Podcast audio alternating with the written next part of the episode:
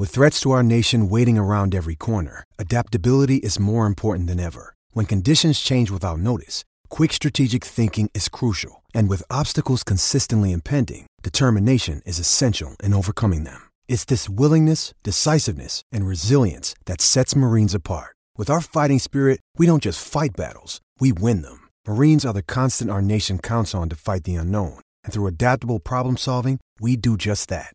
Learn more at marines.com.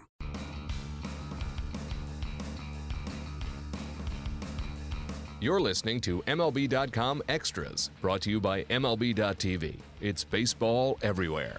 Hey, everybody, thanks for tuning in. I'm Anthony Castrovince. This is our latest look at the Washington Nationals. And I'm joined by Jamal Collier. Jamal, it's been a long camp, buddy. Uh, I hope you held up well in the uh, World Baseball Classic extended camp. We are at the finish line now. Opening day is just around the corner. Uh, what is left to be decided in Nats camp? Yeah, it's weird. It has been a long camp, and it's kind of weird that we're at the end here now with like a less than a week uh, until opening day. Uh, and the Nats still don't have a closer. Imagine that. you know, it's kind of been the, the biggest story for months now. It seems the entire offseason, everybody's wondering who the Nats closer going to be, uh, and we still don't have that answer. Um, I think we have a, a little bit of clarity um, that, that they're going to go definitely with somebody in-house, it seems. Um, and, I, you know, the way it looks like right now, they're leaning toward uh, Koda Glover, uh, the rookie who kind of skyrocketed through their system last year, made it onto the majors, had a lot of success, and then kind of uh, over the last month of the season, you know, didn't didn't perform too well really, and and you know, uh, he had a torn labrum in his hip, you know, and I kind of think that they think contributed to just his his kind of results last year, but he's been impressive all spring. Uh, he's a guy who throws in the high 90s, has a wipeout slider. He's got all this, the the stuff, the arsenal, the makeup that they like in closers. They've said from the beginning they touted this guy's going to be a future closer. Um, it's apparent that the future might be a little sooner than later. Uh, it's not not necessarily official or a foregone conclusion at this point. You know, there's still kind of uh, some internal debates between maybe Shawn Kelley or Blake Treinen, but um, you know, I, if I had to bet right now, as of as of Tuesday, uh, the recording of this podcast, I think I would say that they're leaning very heavily towards Koda Glover. Yeah, he's had a good camp. Uh, eight of ten appearances have been scoreless in the Grapefruit League. So, uh, and and sometimes uh, a young kid doesn't know any better. He just uh, gets thrust out there and, and does his thing. It is a fascinating yep. dynamic, though, because because you're right. I mean, a lot of a lot of weapons back there. None of them, uh, you know, proven as far as the ninth inning commodity goes. They signed Joe Blanton, Shawn Kelley, Blake Treinen, and then you got a manager who's you know leans more towards the old school and wants that established closer. So it'll be fascinating to see how that all plays out, especially earlier in the year what was what was the highlight of this spring camp, training camp from the Nats' perspective? Well, you know, I think they have to just be. Uh, there's probably a couple different things. They're probably pretty proud of the way they've come out of this camp. The first of obviously being them just being healthy is always a big yeah. thing. It's a big thing for everybody is that you don't want to have a major injury. But I mean, they have got to just be thrilled with the way Bryce Harper has looked here over the past couple of weeks. I mean, spring training numbers are what they are, but you know, the guy's got eight homers and about you know 50 six at bats, something like that. He's uh, slugging 800. He's 400 some on base percentage. Um, he, he just looks like the guy that we saw two years ago and at the beginning of April of last year. Um, that is just going to punish every single mistake that you make, and is going to draw his walks. And he, he looks stronger. He looks healthier. I mean, he, he appears just to, like you said, to look like one of the best players in baseball. You know, whether he can carry that over to the regular season kind of remains to be seen. But you know, there's been so many positive signs and so many, uh, you know, things to be encouraged by. If you, if you, if for Bryce Harper to have a bounce back year this year, uh, and kind of return to that upper, you know, echelon of players. So uh, I think that's got to be the biggest thing. Probably right behind that is is, is Max Scherzer and just the, the way his finger uh, situation kind of all played out. I mean, this is a guy who hadn't thrown a baseball really when he when he reported to camp on you know February 13th or 14th um, for him to have, you know, start throwing at the beginning start of camp and be throwing basically couldn't figured he couldn't throw without any pain, couldn't throw a fastball, uh, and and to be there and looked like a, a DL stint was, you know, probably a near certainty for him to not even miss a turn through the rotation. He's you know slotted in right now to probably start the third game of the season. Um, that's got to be something too that they've got to be thrilled about. Um, so just the health of, of him and Stephen Strasburg has come through camp pretty clean, and just the way Bryce Harper has looked, I think all those things they've got to be uh, you've got to be feeling great about here. And it's something that maybe at the start of camp, those things were all a little bit uncertain. But um, going into the season, you've got to feel pretty good. Yeah, absolutely. And the Nats uh, seem to be the the favorite in the NL East. Obviously, uh, there, there's some Mets love out there, but uh, yeah. Nationals defending champs. Uh, who do you see as kind of the X factor on this club as far as uh, you know could take them to, to greater heights, but but as maybe a you know maybe a bit of an unknown going into the year? Ooh, well, I mean, you know, a lot of a lot of the, I think the the reason that this team can get to their greater heights is because of the guys who are known, and that being as we just talked about the, the Harper, Strasburg, Scherzer, Trea Turners. Um, you know, if, if if anybody you know can kind of come under the radar, I think it is it's going to be Koda Glover. Kind of going circling yeah. back to him. I mean, if if if he ends up being the guy in the ninth inning, and if not, not if, not if it's the ninth inning, he's going to probably play some kind of major role for them late in ball games. Um, if he is as good as a reliever as they uh, believe he is, and, and as good as he was through the minors, and even in that first chunk of the season, um, you know, then then they kind of you know not say lucked out, but you know are pretty fortunate not to have have spent the money necessarily on a, a Kenley Jansen or a Mark Melancon or somebody in the off season because they're going to have a really good young controllable arm here for the next couple of years that um, you know is, is going to be a major bullpen piece. So I think that they, uh, you know, he could be the biggest factor for them, especially if they decide to go ahead and, and, and trust him with the role right away and right off the jump here at the start of the season. Um, you know, I, I, I think he's one of the biggest ones. Um, you know, offensively, I would probably point to a guy like Adam Eaton, who obviously isn't unknown, but a guy who they gave up a lot for and is gonna gonna you know make a huge impact as far as to just exactly what they can do this season if he does hit towards the top of the order. You know, he's a guy who him and Trea Turner can cause a lot of havoc on the base paths. And we talk about what Bryce Harper's been doing, but if you have him and Daniel Murphy and Anthony Rendon kind of behind those guys, I think they have a chance to score a lot of runs. Um, you know, that's the biggest thing with the Nats here. I think that there's a lot of talk about their bullpen and their closer, but I mean, this could be a team who offensively is just going to be able to be up five or six to two or, or you know every every single day, and I think that they might be able to to you know quell a little bit of concerns about that bullpen because they're going to be able to be so good on offense. It's also a team that is unmistakably all in uh, for, for 2017. Yeah. Um, and you wrote a bit about that, just kind of yeah, thinking ahead to, to what the picture might look like mid-season. And we already saw the Adam Eaton trade and what an aggressive move that was. So I think that speaks to uh, the Nats are going to pull out all the stops this year. If they have a deficiency, it, it seems like they're not going to be shy about uh, you know dipping into their prospect pool to to shore it up.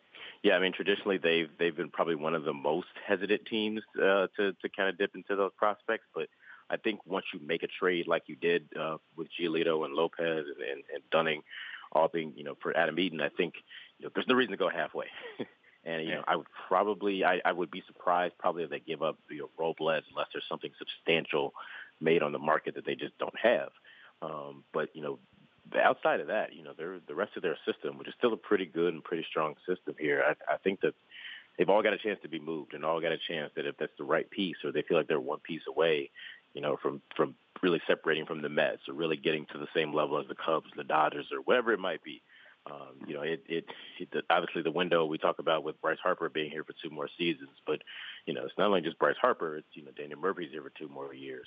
Um, you know, you've got Max Scherzer and Stephen Strasburg, both kind of at the height of their powers right now, and, and you know, Dusty Baker's not going to be around forever. So I think just, you know, it's, it's a team that is not going to just necessarily mortgage all of their future, but it's a team who is, is going to do what it takes right now to win because they, they they've got a definitely a ticking clock um, with the guys that they have now and, and the way they're playing.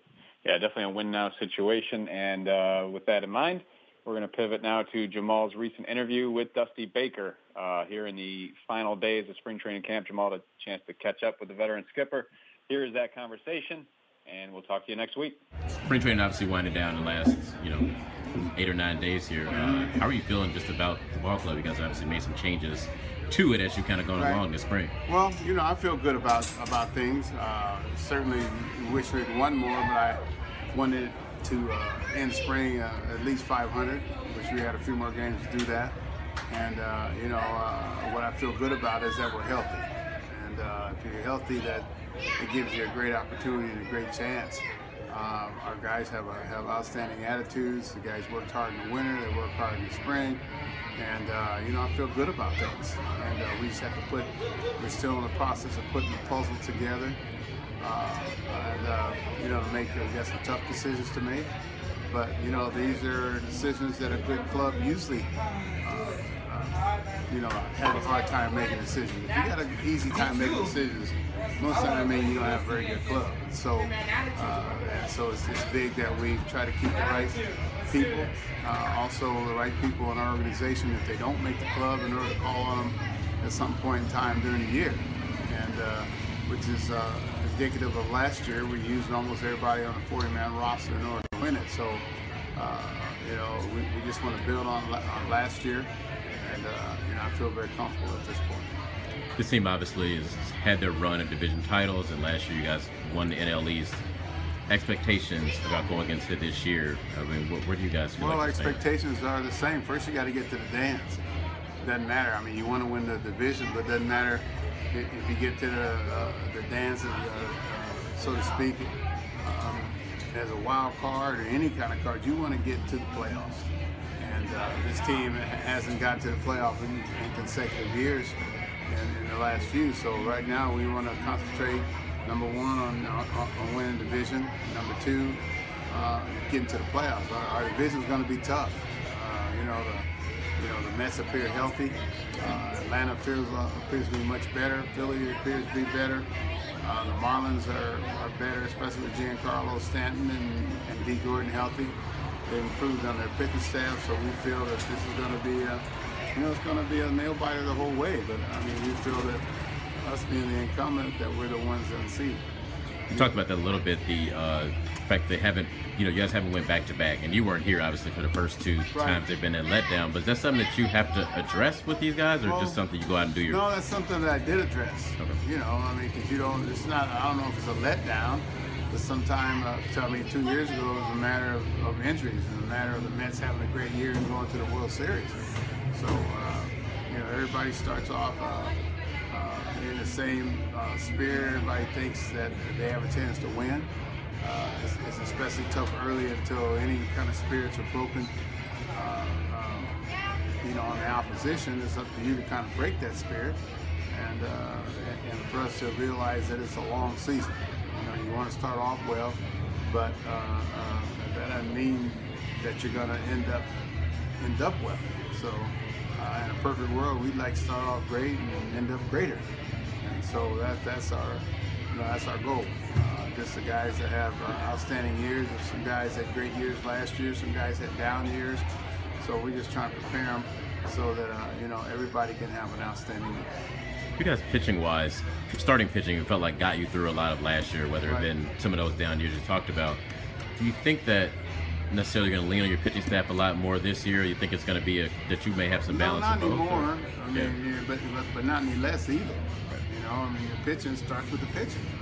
The better your starting pitching is, the, uh, the less uh, less pressure it puts on your on your offense. The less pressure it puts on your bullpen. You don't uh, uh have a tendency to overuse them but you got to score runs to win at the same time. You have to have a number of games. You got to have uh, some relative uh, speed game. You got to have a low scoring game. You got to have a comeback game. You got to have a blowout game. You know, there's uh, you know many games that you have to have, but at certain points in time of the year, you depend on on your on uh, you know one more than the other. I mean, early usually it's a pitching time of year because it's, it's, it's cool in the east. Uh, you depend uh, more on your bullpen early uh, because uh, pitchers aren't really ready to go uh, more than six or six, six or seven innings, and uh, especially in the day of, of, of, not many complete games, your bullpen becomes even more and more prevalent and important. So I like thinking terms of you know, you depend on your pitching and bullpen, and, and, and, a lot of that has to do with the defense that we that we exhibit out there. You can't give away runs, and then as the weather gets hot, then you you know you tend to put more pressure on your offense, and then uh, uh, you know a little later in the year you put pressure. Uh, you know, you hope that your, your total game is working, and uh, then down the stretch you try to get reinforcements in here to help help uh, alleviate some of the uh, the pressure from some of your everyday players and your pitchers and like I said, in a, in a perfect world, that's how I'd map it out. But you got to map it out you know, to some degree before the season started. MLB.tv Premium, the number one live streaming sports service, is celebrating 13 years. Watch every out of market regular season game live or on demand in true HD. Real time highlights, live look ins, pitch tracking widget, and more. MLB.tv Premium includes a free At Bat 15 subscription. Watch live baseball on over 400 mobile and connected devices. Watch at home, in the office, or on the go every night on every device. Blackout and other restrictions apply. Visit MLB.tv for details.